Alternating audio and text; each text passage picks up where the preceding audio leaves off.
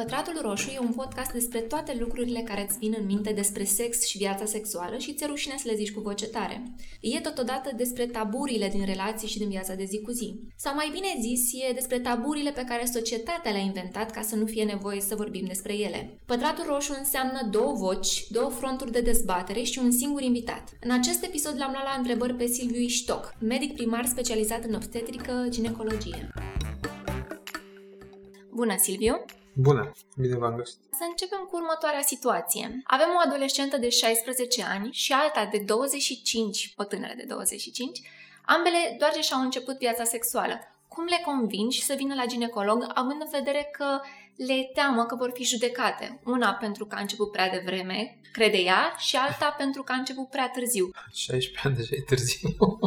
deja la 16 ani nu mai judecă nimeni. Nu mai suntem ca pe vremuri. E un pic mai greu înaintea împlinirii de 18 ani pentru că ar trebui să vină cu mama la ginecolog. Ideal ar fi ca în familie adolescenta să poată vorbi chestia asta cu mama. Și în primul rând acolo să nu fie judecată. Și apoi de mână cu mama să vină la medicul ginecolog, de preferat, dacă nu există probleme, de preferat după un an de la începerea vieții sexuale, fie el la 16 ani, nicio problemă, va trebui să vină și să poartă măcar o discuție despre ce înseamnă Papa Nicolau, ce înseamnă un examen de rutină, când ar trebui să aibă loc și așa mai departe. Ginecologul se ocupă mai rar de educația sexuală 100%, despre cum se folosește prezervativul, de exemplu. Ne ocupăm mai rar de, de chestia asta. Există ginecologi care au ca supra-specializare planificarea familială. Cred că acolo ar putea să apeleze pacientele care au nevoie, în primul rând, de sfaturi în ceea ce privește planning-ul familial. La domnișoara de 25 de ani, nu știu, nu mi era clar de ce, de ce a judecat sau n-am înțeles eu greșit. Că a început prea târziu. Că a început prea târziu, 25 de ani. Păi și la 40 de ani sunt paciente care au ales să nu-și înceapă viața sexuală și trebuie să spun, nu cred că le judecă cineva dintre noi. Medicul e greu de impresionat. E ușor de impresionat la început. Dar la un dat a, put, a pus să vezi foarte multe. Viața sexuală la 11 ani începută și o sarcină obținută la 11 ani, abia acolo ne mai, ne mai trezește un pic din amorțirea asta noastră. Dar la 16 ani, hai să fim serioși, că sunt foarte multe cazuri în care viața sexuală a început la 16 ani, fără niciun fel de problemă, încă se discută dacă dacă e normal, dacă e natural, dacă vârsta la care s-ar putea începe în mod legal viața sexuală ar putea fi coborâtă la 16. În ceea ce privește pacienta de 25 de ani. Acum, da, să fim serios, poate n-a găsit pe cineva potrivit uh, până la 25 de ani. Dacă stau bine să le amintesc, aveam colegi de facultate care încă nu-și începuseră viața sexuală și nu erau în a doua. Erau câteva, adică nu era nemai văzut. Acum nu știu, probabil că am, pierd, am părăsit un pic vremurile, că dacă ajunge să fie rușine la 25 de ani când a început viața sexuală, nu știu, cred că s-au schimbat un pic vremurile, că am verificat eu. Dar de obicei, la fel, când am 30 ceva de ani, 40 de ani și constat că nu s-a început viața sexuală, într-adevăr, abia atunci mă mir oarecum, dar nu, niciodată nu se pune problema să judecăm, niciodată. Nu suntem noi în locul persoanei respective, nu avem ce să Deci judecăm. poți uh, spune că în cazul uh, ginecologilor care au venit cu niște replici nu tocmai ok, că au cunosc cazuri Așa. care au simțit ei neapărat să spună ceva de genul dacă era un număr de parteneri prea mare pentru da. o vârstă, că așa i s-a părut să spună treaba asta. De ce? De ce simt nevoia să vină cu niște afirmații care până la urmă nu ajută dacă păi, nu vine la urmă, cu cred că ar trebui sancționați de către pacientă. Pacienta ar trebui să nu se mai ducă niciodată la medicul respectiv, așa văd eu lucrurile, ba chiar să spună în stânga și în dreapta că uite ce găsești dacă te duci la, la medicul respectiv. Eu cred, încă mai cred, deși nu, nu cred, nu, uh, nu e atât de reală în corecția asta. Uh, dacă un medic nu se, nu știu, nu e destul de competent sau nu se comportă cum ar trebui, uh, ar fi trebuit să fie sancționat de către pacientură, să zic așa. Ori uneori constat că sunt medici care vorbesc așa și parcă au din ce în ce mai multe paciente. Nu știu, eu nu mă identific cu genul ăsta de, de medici, nu știu ce, de ce aș putea eu acum să mut discuția înspre numărul de parteneri, nu mă ajută cu nimic. Că tot vorbeai mai devreme de fetele de 12 ani care încep viața sexuală. Din punctul tău de vedere de specialist, care este de fapt vârsta cea mai ok la care o fată ar putea vârsta, să-și înceapă? Vârsta la care se simte pregătită. Pregătirea aceea ce înseamnă? Până la urmă sunt și niște limite ale corpului. Totul e discutabil aici. bun, există legea care spune 18 ani sau nu mai știu ce mai zice legea. Ideea e că prima menstruație, da? Prima menstruație, la fel, la colegele mele de școală a apărut pe la un 12, 13, 14 ani. 13, 14 mai degrabă. Ori acum, și la 10-11 ani, apare uh, ciclul ovulator, după chiar și sarcini. Am citit într-o carte că în anii 1800, pe la 18 ani vedea. Până la 18 ani, adică nu, nu mira pe nimeni dacă o femeie avea prima menstruație la 18 ani. Se pare că vine din ce în ce mai, mai devreme, de la generație la generație.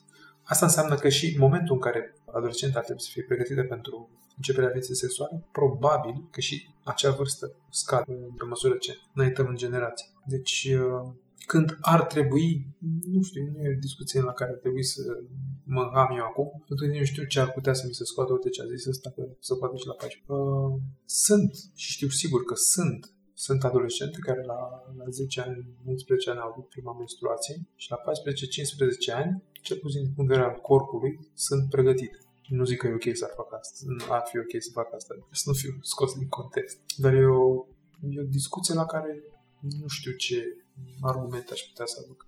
E mult, mult prea amplă, adică ar trebui discutat și de către medici și de către părinți. Apropo de sarcinile la minore, la vârste atât de fragede. Ai avut cazuri de genul acesta?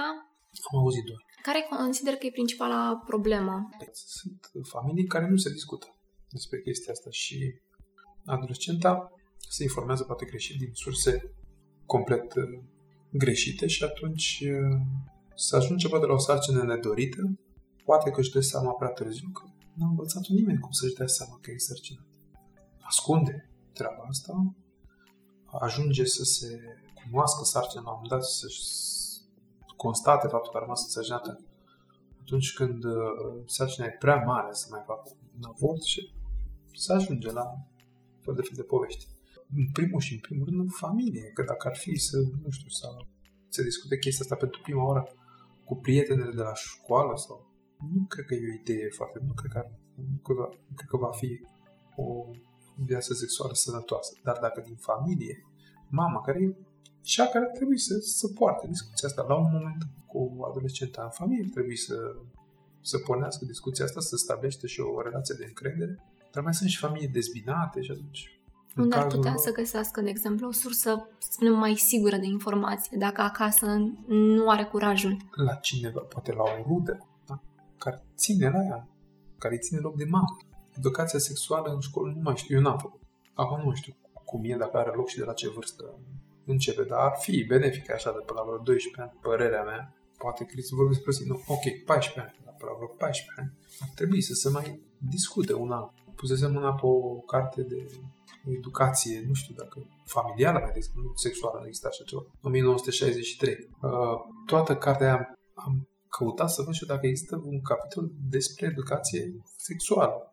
Nu exista, dar o carte întreagă băteau câmpii și discutau mai mult sau mai puțin voala, dar nimic cu subiect și predicat despre educație sexuală. Dar când ajungeau în momentul în care trebuia să chiar să vorbească despre educație sexuală, iar să termina capitolul începea altul. Despre familie, despre cum ar trebui să decurgă o întâlnire, oricum interesant. Acum cred că ar trebui educația să fie mai cu subiect și predicat. Apropo de ce spuneai mai devreme cu prezervativele, ai spus că în mod normal un ginecolog nu trebuie neapărat să spună despre ele, că există nu un neapărat. Anum... Probabil că, probabil că ar trebui să o facem, numai că uneori nu mai avem timp de, de treaba asta.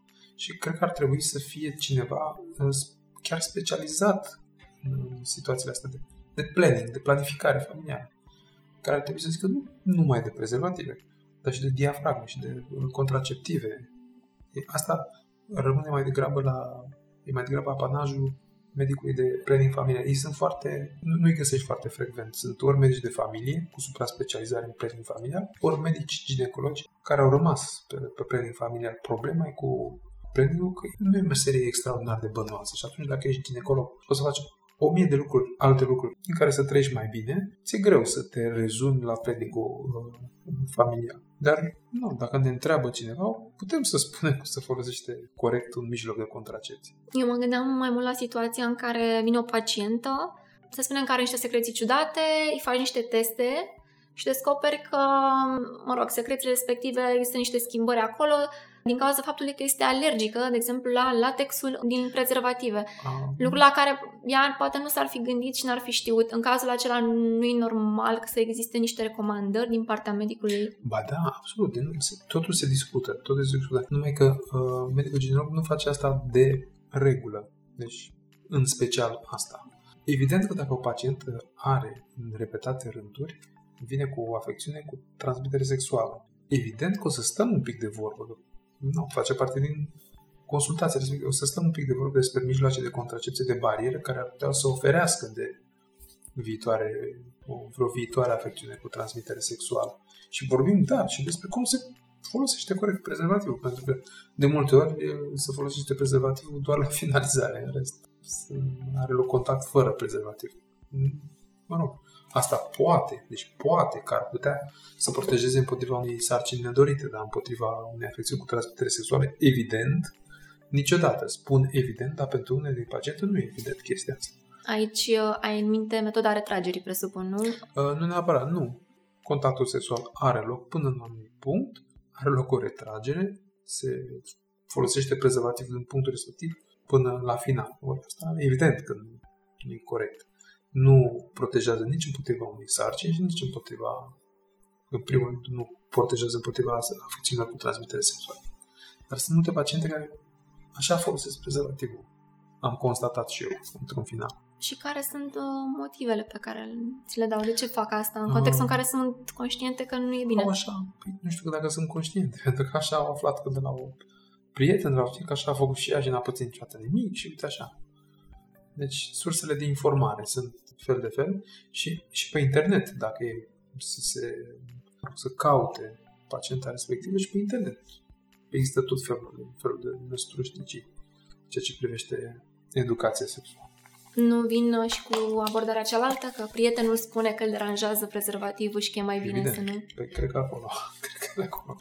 De acolo se zice, las că așa e bine.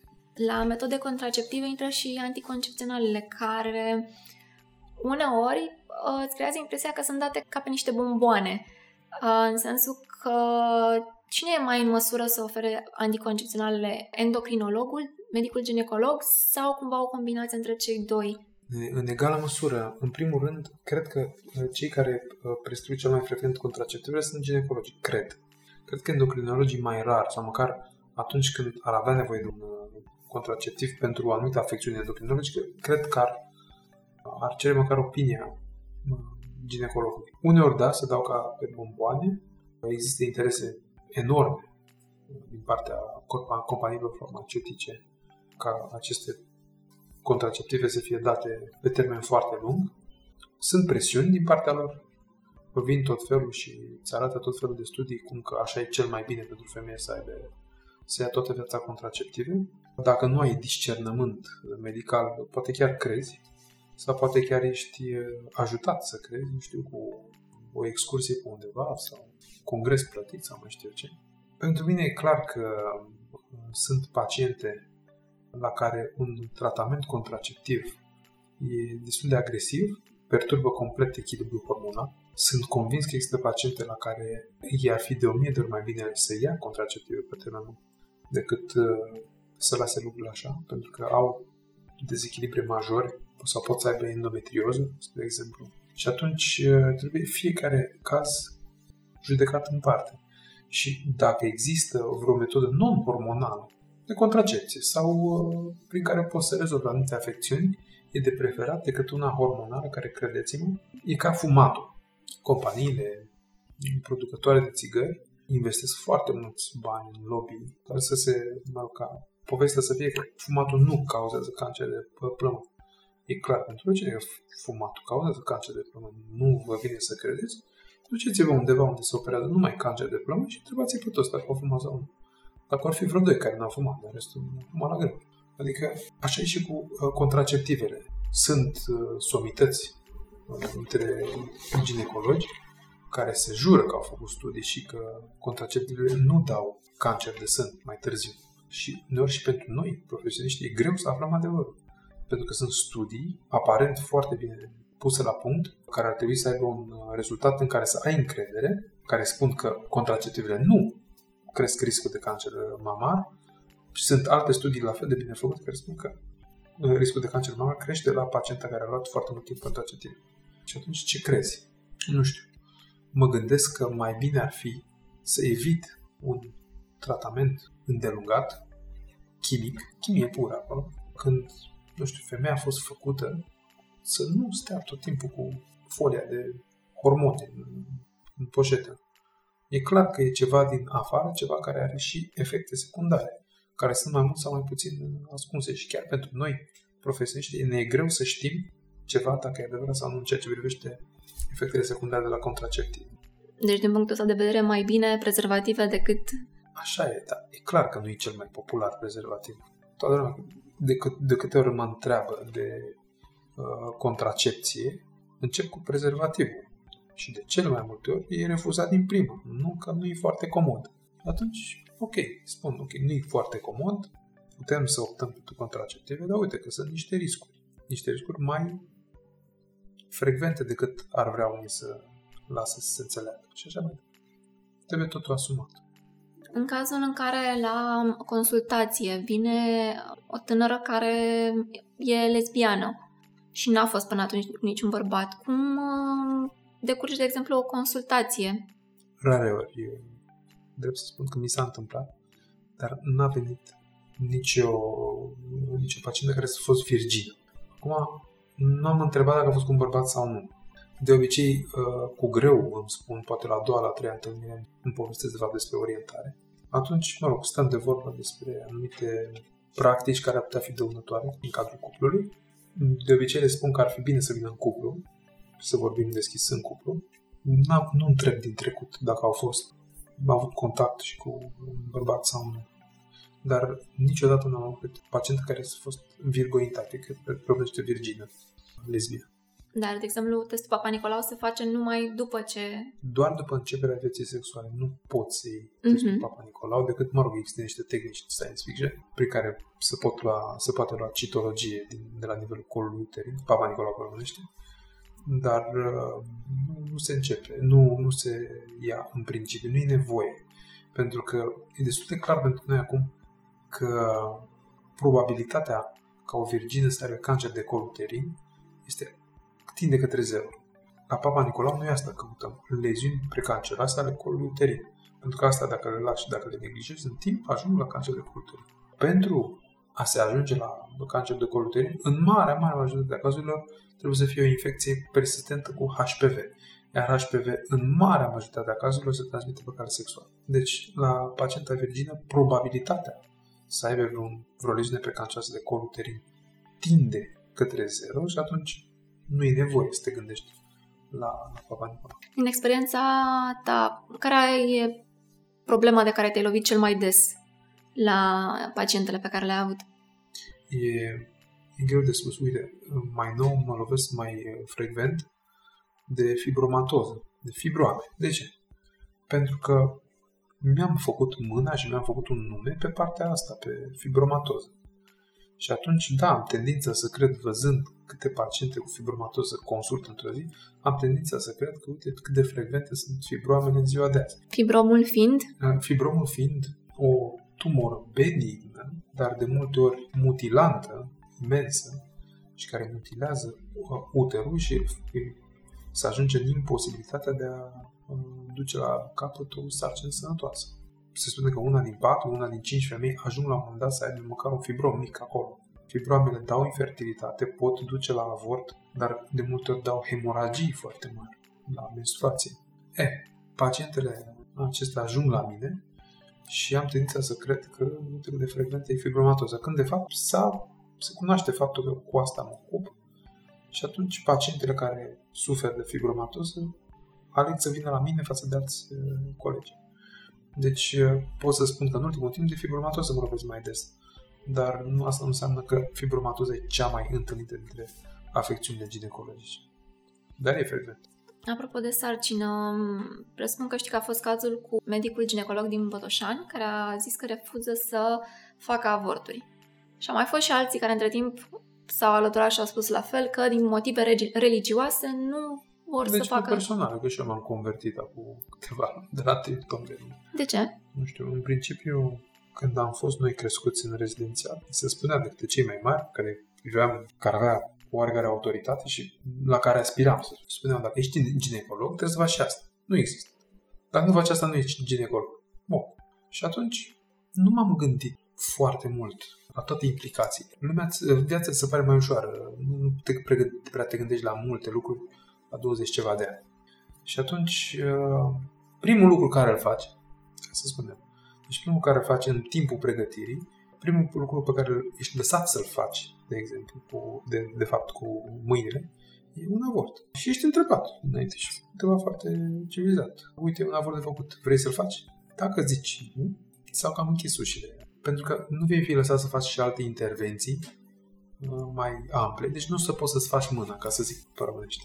De aceea, de voie de nevoie, am înghis în stânga, m-am uitat în stânga, în dreapta, cum face omul, că nu e sigur pe să în stânga, în dreapta. Ce fac și ceilalți? Ceilalți făceau într-o veselie, am făcut și eu. Bine nu mi-a picat niciodată, mi-am dat seama târziu, că bine nu mi-a picat absolut niciodată. Și de la 1 octombrie, dintr-o dată, cum am lăsat de fumat, m-am lăsat și de avut. N-am, nu știu, a fost o perioadă în care n-am mai făcut, că nu s-a mai întâmplat, nu mai picat. Și de atunci am zis că gata, nu mai. Și tot ce vine cu asemenea cereri, trimit la alți colegi care încă se mai ocupă. Însă, dintre toți colegii mei din spital, eu eram cam ultimul care se ocupa. Deci, uh, nu e doar un medic în Botoșan, sunt o grămadă care nu mai fac. Nu, nu știu de femeia atunci când vine, se poate întâmpla. Să fie o sarcină nedorită.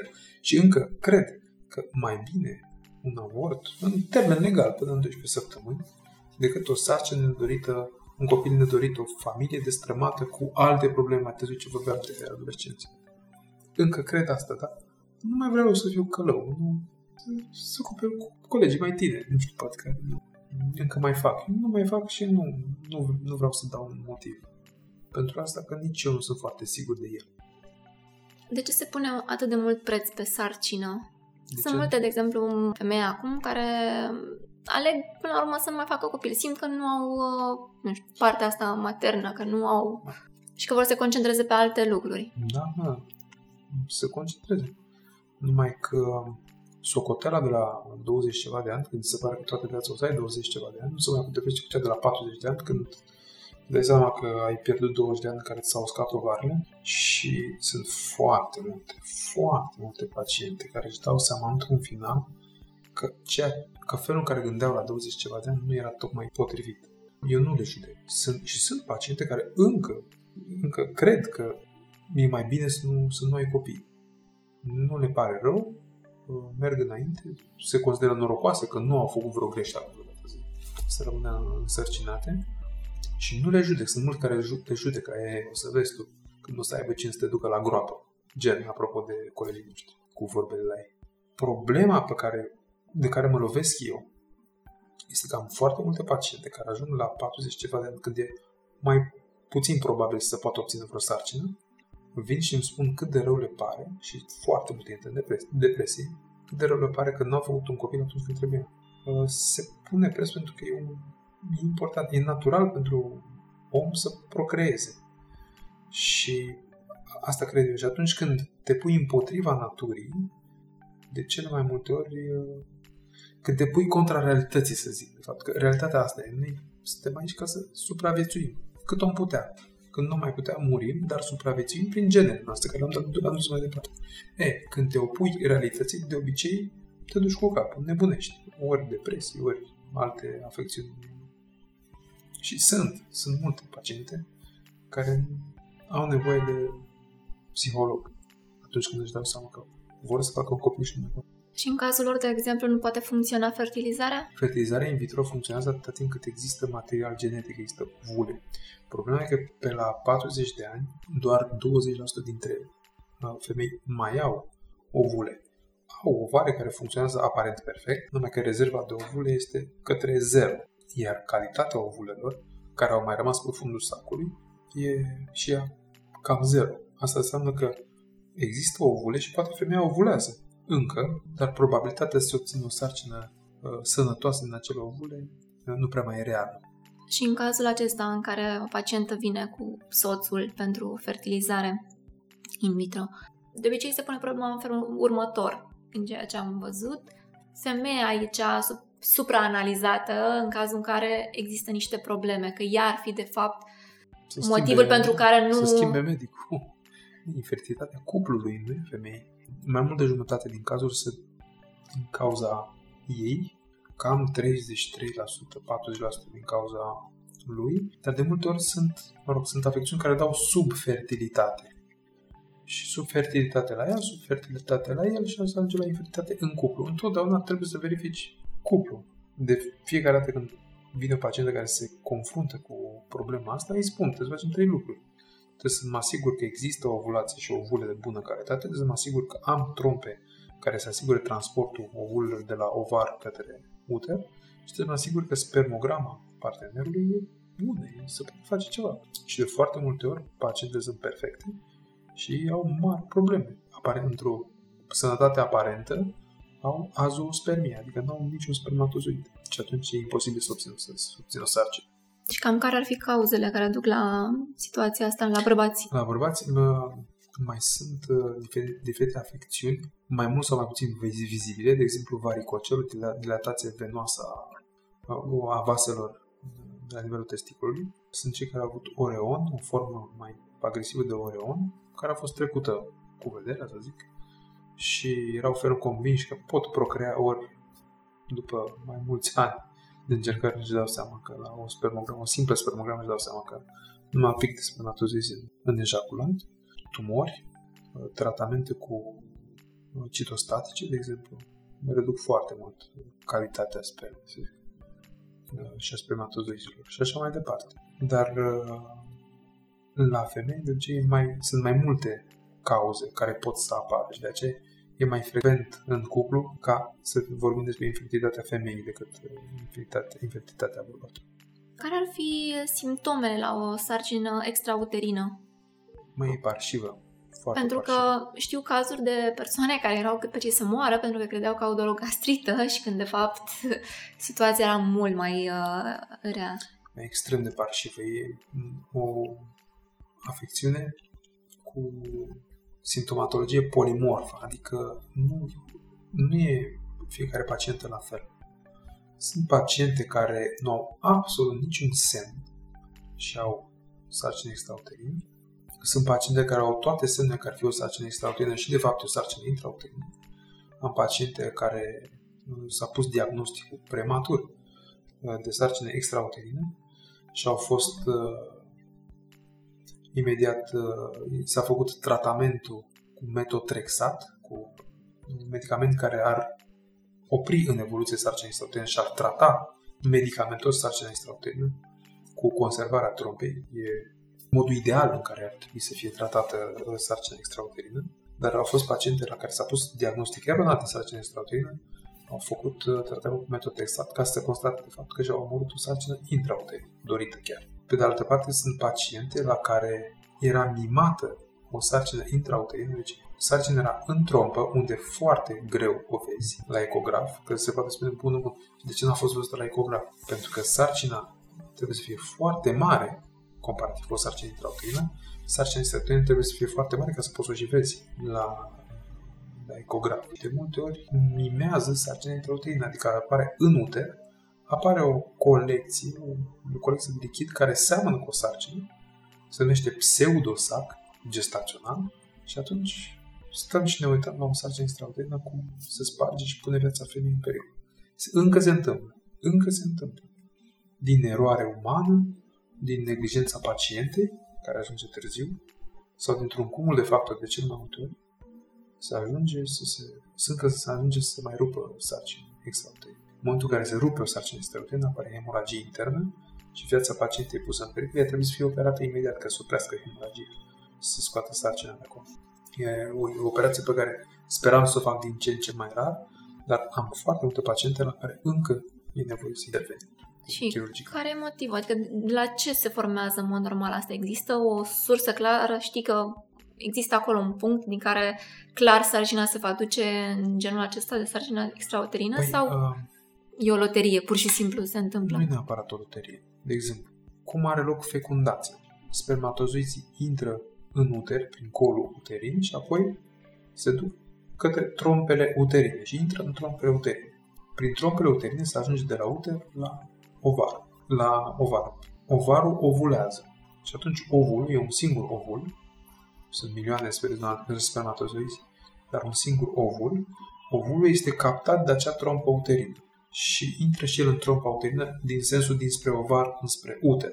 Spermatozizii vin dinspre uter înspre ovar. Se întâlnesc și are loc fecundația. Din momentul în care a avut loc fecundația, ovul nu are codiză, nu se mișcă. El e inert. Și atunci trompa ar trebui, prin mișcările ei, pentru că are niște mișcări, cum au mișcările intestinele, de exemplu, au și, așa au și trompele mișcări. Prin mișcările ei să ducă ovul fecundat dinspre ovar înspre uter. Și în uter se va implanta. Ori că e o trompă care a suferit niște inflamații cronice și are niște sechele care o împiedică să se mai miște normal, ori că e parțial înfundată și nu mai poate să mai ducă în timp util ovulul fecundat în uter, e, dacă nu l-a dus în timp util, atunci ovulul respectiv acolo se implantează. Sarcina acolo se implantează. Și implantarea ce înseamnă? Își trimite niște, niște benzi de țesut care caută uh, vase de sânge. Uterul e foarte bogat în vase de sânge. Sarcina găsește imediat teren fertil, să zic așa, în uter. Găsește vasele de sânge de la care primește nutrienți de la mamă. și s-a implantat. În trompă, cu greu găsește acele vase de sânge și atunci trebuie să trimite benzile astea de țesut și mai departe și mai departe. Până când ajunge la niște vase de calibru destul de mare și le distruge, pentru că asta face, nu normal. O sarcină. Numai că distrugându-le, se sparg vasele respective și uh, apare hemoragie internă, pentru că trompa nu e proiectată să, să, să ducă o sarcină. Uh, mai sunt paciente la care, din cauza unui exces de progesteron, din cauza unui dezechilibru hormonal, trompa uterină, care de altfel e perfect normală, și organic nu are niciun fel de problemă, dar nu mai funcționează, nu se mai mișcă. Un exces de progesteron uh, duce la oprirea mișcării. Și atunci apare sarcina extrauterină, de se oprește ovul în trompă și se va implanta acolo. Sunt, de exemplu, la cele care folosesc pastila de a doua zi și e un cumul de factori, folosesc într-un moment complet nepotrivit, atunci trompele se opresc, nu, mai, nu se mai mișcă și ovul care s-a fecundat deja rămâne în, în trompă și apare sarcina extrauterină destul de frecvent la pastila de a doua zi. Și cam asta. Și mai sunt și multe alte cauze, dar cel mai frecvente astea ar fi inflamațiile trompelor cronice care duc la anumite sechele și împiedică trompa să mai funcționeze corect. Cum influențează ovarele polichistice, de exemplu, o sarcină? Se obține mai greu o sarcină în cazul unui ovar polichistic pentru că ovulația are loc mai rar, nu e o dată pe lună, e o dată la 3 luni poate. Și atunci, mai rar, există ocazia să se obțină o sarcină. Și de multe ori, pacientele cu ovari micropolitice se confruntă cu infertilitate. Sunt mai puține șanse de a rămâne însărcinată, deci obțin o sarcină mult mai greu față de pacientă care are ovulație lună de lună. Ce părere ai despre nașterea la clinică versus nașterea acasă versus nașterea în apă mai nou? Care e cea mai ok din punctul tău de vedere? Păi sunt plusuri și minusuri la fiecare. De exemplu, la nașterea acasă, ai tot confort în lume cu deoarece la tine acasă. Numai că, cum să spun eu, e messy, să zic așa. Adică să umple cu sânge, să umple de sânge o cameră întreagă. Plus că dacă cumva apare vreo problemă din punct de vedere medical, care să necesite îngrijiri medicale în momentul respectiv, nefiind la spital, mai greu poți beneficia de îngrijiri medicale și la naștere se mai și moare. Adică acum 100 de ani, când se practica născutul acasă, nu era nicio surpriză dacă mureau mama sau copilul sau amândoi la naștere. Se mai putea întâmpla. Odată cu acordarea de îngrijiri în timpul travaliului, în timpul deci nașterea în spital, uh, mortalitatea a scăzut foarte mult, să serios. Dar s-a dus confortul. În spital, nimeni n-a vrea să stea într-un spital. Nașterea e un eveniment uh, special. Confortul psihic contează foarte mult pentru pacient. Să rămân niște amintiri din, din tipul nașterii care te vor marca toată viața. Ori dacă are loc nașterea într-un mediu mai puțin plăcut în spital sau un mediu toxic, un spital în care medicii îți vorbesc urât, sau unul cu infecții multe? Așa, exact, da. E și chestia asta. Cu dus și întors, pentru că depinde foarte mult de spital. Sunt spitale în care aglomerația e foarte mare și produsele dezinfectate se folosesc, sunt îndoite cu apă sau întrăite cu apă. Și atunci, da, sunt uh, infecții.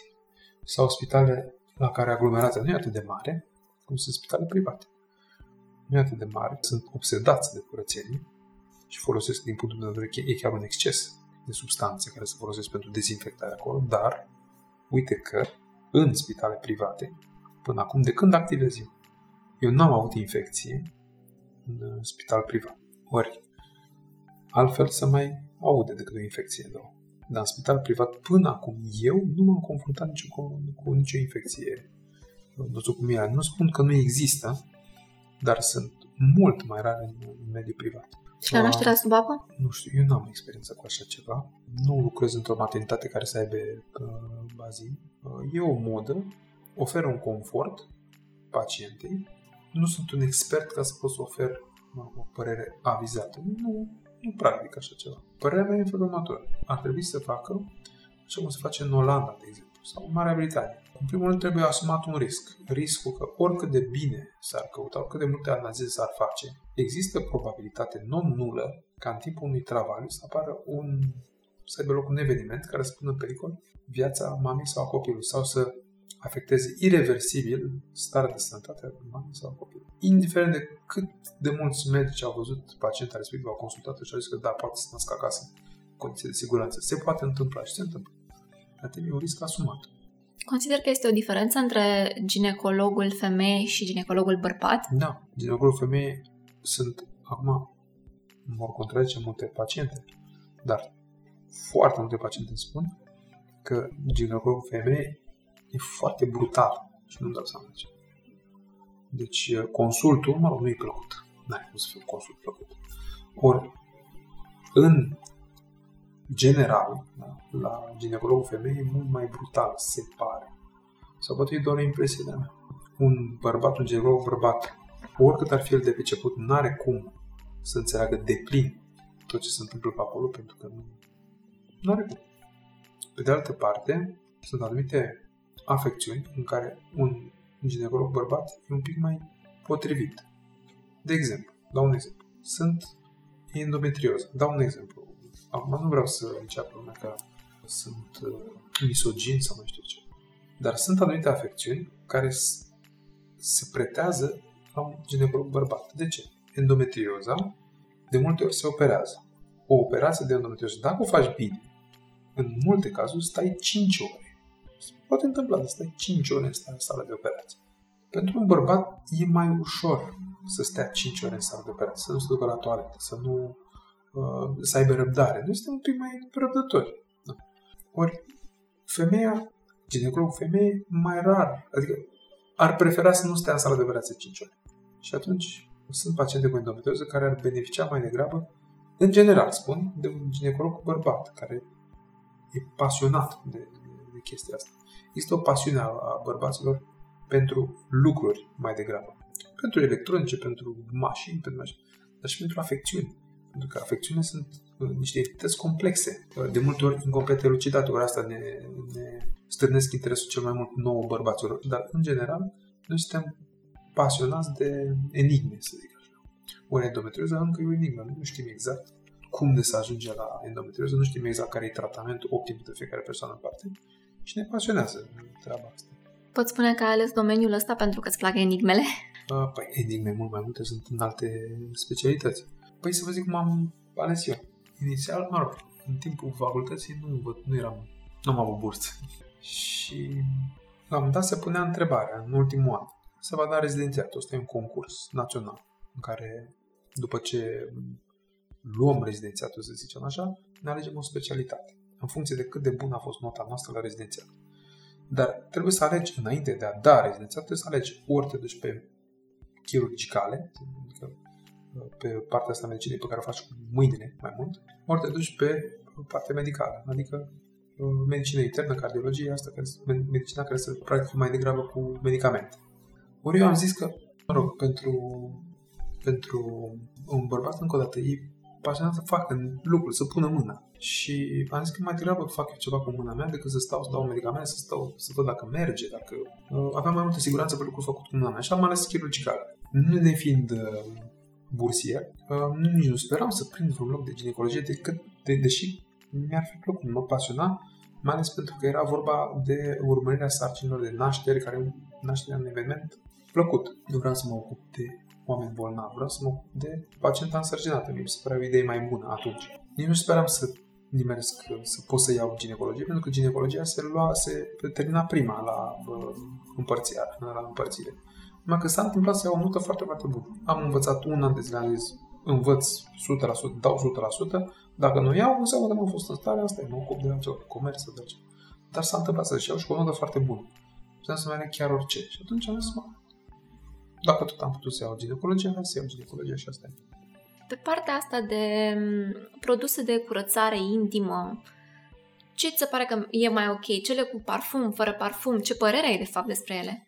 Păi, ce pot să zic e că fiecare pacient ar trebui să, să încerce. E pe încercat aici. Nu există produs care să fie universal, să, să meargă la orice uh, pacient. Și nu există vreun pH pe care să-l măsor și pot să zic că se potrivește mai degrabă produsul X sau Y. De multe ori, același produs de la aceeași firmă merge o lună, două, trei și apoi dă niște reacții alergice groaznice și de nu pot să uh, recomand un produs în mod deosebit. Eu spun cel mai bine pe alese și pe încercate și apoi o să aleg un produs care să-i se potrivească.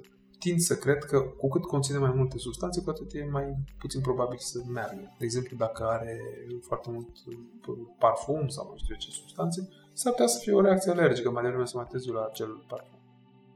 La capitolul menstruație, din nou, ce ai recomandat între cupă menstruală, tampoane sau absorbante, unde din nou avem o gamă cu parfumuri, fără parfum și nu știu câte păi, straturi. La fel, reacția alergică de multe ori vin paciente care spun că se confruntă cu candidoză recurentă. De o candidoză nu scap de ea. Și când încolo, dacă stăm un pic să analizăm, nu e de fapt candidoză, e o reacție alergică la ceva. De cele mai multe ori, pe primul loc, sunt tampoanele, interne, externe, cum or fi ele, dar uh, cu cât sunt mai parfumate, cu atât mai frecvent dau reacție alergică și au niște reacții groaznice, deci niște iritații, greșit percepute ca fiind candidoză și de aia la fel. Cu cât e mai hipoalergenic, cât are mai multe, mai puține substanțe, tamponul respectiv zilnic sau pentru menstruație, cu atât mai bine. Și la fel pe încercate, trebuie încercat. Când se vede clar că se asociază o iritație cu un anumit tip de tampon, trebuie evitat cu orice preț. Când apare menopauza, mai vin la ginecolog? Mai are vreun rost? sau? Păi mai vin, că sunt, sunt afecțiuni uh, asociate menopauzei. În primul și în primul rând se schimbă complet organele, să zic. Uh, se schimbă complet experiența de la contactul sexual nu mai există deloc lubrifiere față de cum era înainte. E nevoie de anumite produse care să împiedice atrofia mucoasei vaginale. Din păcate, se slăbesc țesuturile, nu mai sunt atât de rezistente și atunci vezica care e susținută de, de peretele vaginal are tendința să cadă, apare incontinența uh, urinar și pacientele vin, se adresează pentru problemele specifice menopauză. Dar, într-adevăr, suntem mai puțin obsedați de Papa Nicolau, de exemplu, în menopauză. Pentru că dacă în timpul vieții active sexuale uh, e nevoie de un Papa Nicolau pe an, după menopauză, mă rog, și într-o relație în care există monogamie în cuplu, nu se mai face o dată la un an, se face o dată la trei ani, o dată la cinci ani, depinde, sunt anumiți factori de care ținem seama. Dar mai vin, mai sunt probleme. Și ca ultimă întrebare, ce le-ai recomanda femeilor în general din România, având în vedere experiența pe care o ai în domeniu? Ar trebui să vină să facă control de rutină anual.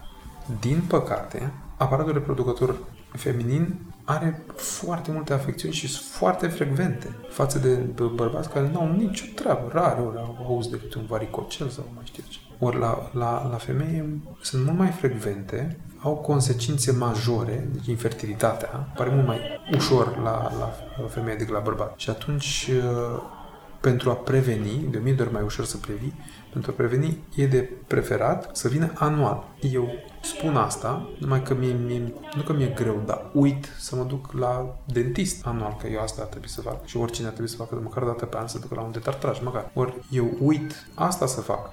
Mă rog, la detartraj nu e atât de neplăcut. Ori presupun că să la ginecolog nu e chiar cel mai plăcut moment. Dar uite că ar trebui consecințele, din păcate, în anumite cazuri, sunt majore. Și prevenția întotdeauna e de mii de ori mai bună decât uh, tratarea unor afecte. Mulțumesc, Silviu. Acum uh, urmează să ne întâlnești pe colegul meu, Răzvan, care va încerca să arate ce crede lumea despre jobul tău până la urmă. Salut! Salut! Am ajuns la partea de mituri și o să încep cu, probabil, cea mai răspândită credință. Sunt curios să văd dacă e ceva care n-am mai auzit. Ia să. Să vedem. O femeie care vine la ginecolog și să zicem că e o relație care se întinde pe 2, 5, 10 ani, nu mai are niciun secret față de ginecologul ei. Ba, mai au. Dar, într-adevăr, cu cât trece timpul, cu atât uh, secrete din ce în ce mai, uh, mai puține.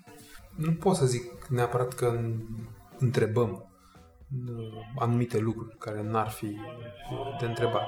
Numai că de multe ori pacientele ne, ne spun, mai ales atunci când, când prind încredere în noi. Dar sunt paciente la care ajungem să constatăm după 5, după 10 ani anumite lucruri despre care credeam că ar fi trebuit să le știm.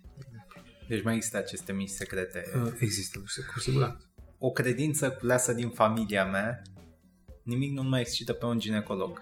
Ba, nu e chiar așa. Nu, nici pe departe. Nici pe departe. Câtă tandrețe e, e în, într-un consult ginecologic? Zero. Nu e doar faptul că vezi. Deci după o vreme trece în zona de clinic, nu uh, sexual. Imediat trece în zona asta. Mm-hmm. Nu, nu, deci în cabinetul ginecologic nimic nu ne mai incide, nu mai trezește interesul. Dar în afara cabinetului e cu totul și cu totul altceva. Cel mai des am auzit de la femei că sunt reci porția de picioare, nu știu exact cum se numesc.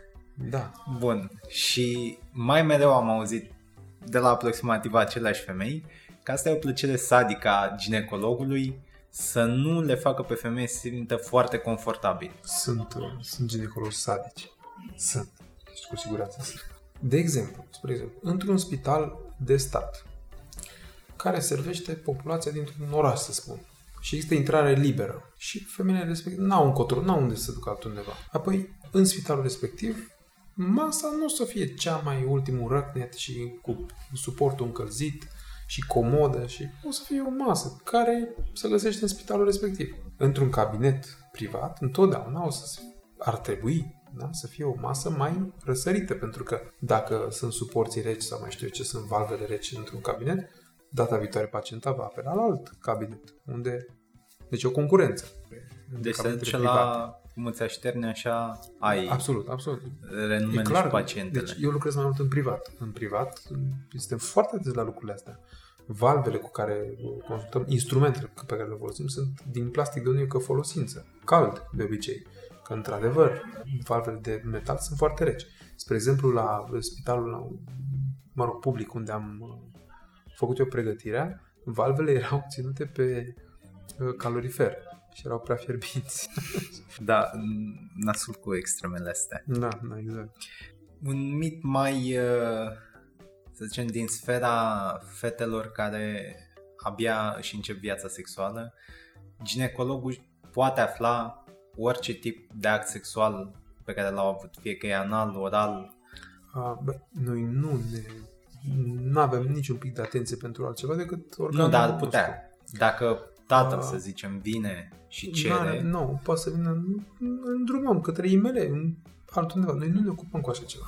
Dacă tatăl vine cu, cu fica, dacă fica are 18 ani, îl poftim pe tata afară, nu are ce să caute în, în cabinet. Noi nu avem cum să divulgăm vreo informație. Poate să vină, dau un exemplu, poate să vină fica la un control, da? iese din cabinet și apoi intră tatăl și cu sabia la gâtul nostru să ne, să-i spunem ce am constatat. Nu avem cum, am jurat chestia asta. Deci noi nu avem cum să divulgăm uh, secretele astea. E, face parte din relația medic-pacient. Deci, uh, în primul rând, nu o să divulgăm nimic nimănui. În al doilea rând, cred că e destul de greu să aflăm dacă a avut loc un alt tip de contact în afară de cel uh, vaginal. Mm-hmm. Nu, nu, nu am experiență cu chestia asta. Știu că la IML se, se poate afla, la Institutul de Medicină Legală, medicul legist poate afla, noi nu ne ocupăm cu așa ceva, deci nu știu dacă într-adevăr există o metodă infailibilă în care poți să afli dacă a avut loc vreun anumit tip de contact sau nu. Femeile preferă bărbații ginecologi pentru că, spre deosebire de femei, în primul rând nu se lasă conduși de emoții sau de experiențe precedente. Iar implicit. generalizăm și... Uh, nu știu, uh, sunt paciente care nu ar apela decât la uh, ginecolog bărbat, paciente care nu ar merge niciodată la un ginecolog bărbat, apelează tot timpul la un ginecolog femeie.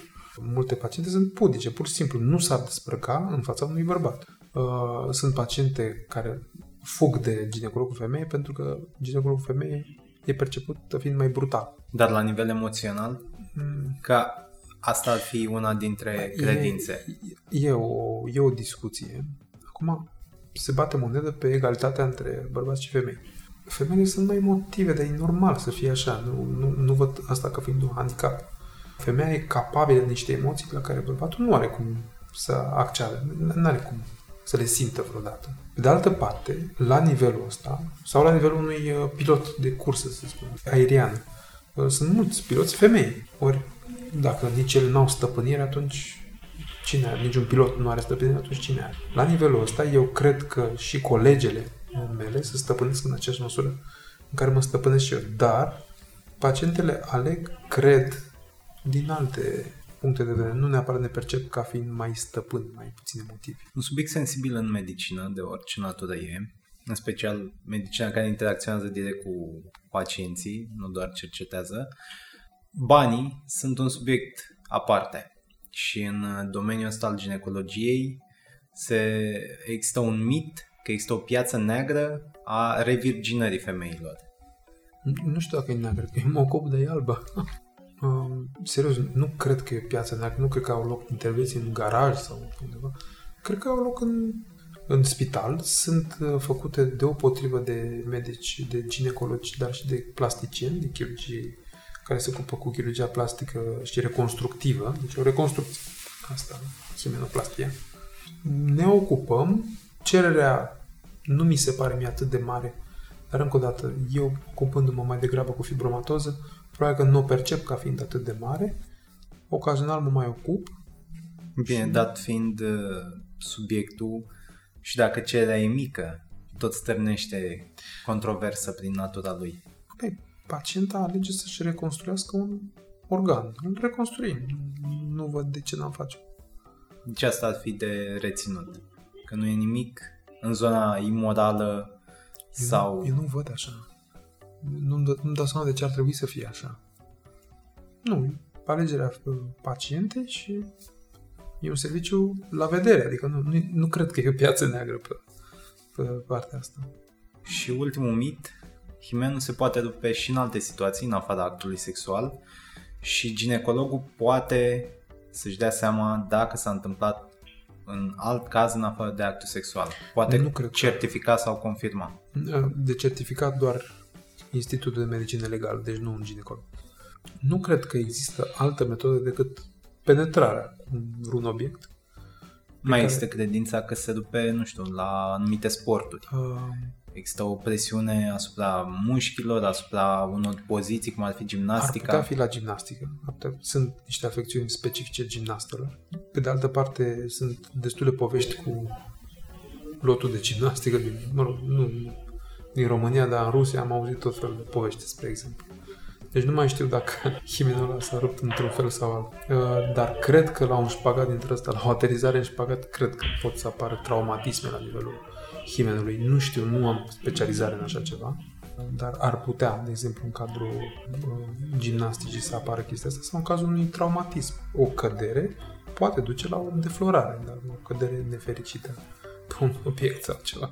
Dar uh, nu cred că poate să aibă loc fără o minimă penetrare. Îți mulțumesc și îți Eu mulțumim îți mulțumesc. pentru că ne-ai răspuns la curiozități și sperăm că astfel reușim să aducem puțină lumină sau puțin mai multă Puțină lumină lumină, da. pentru oameni.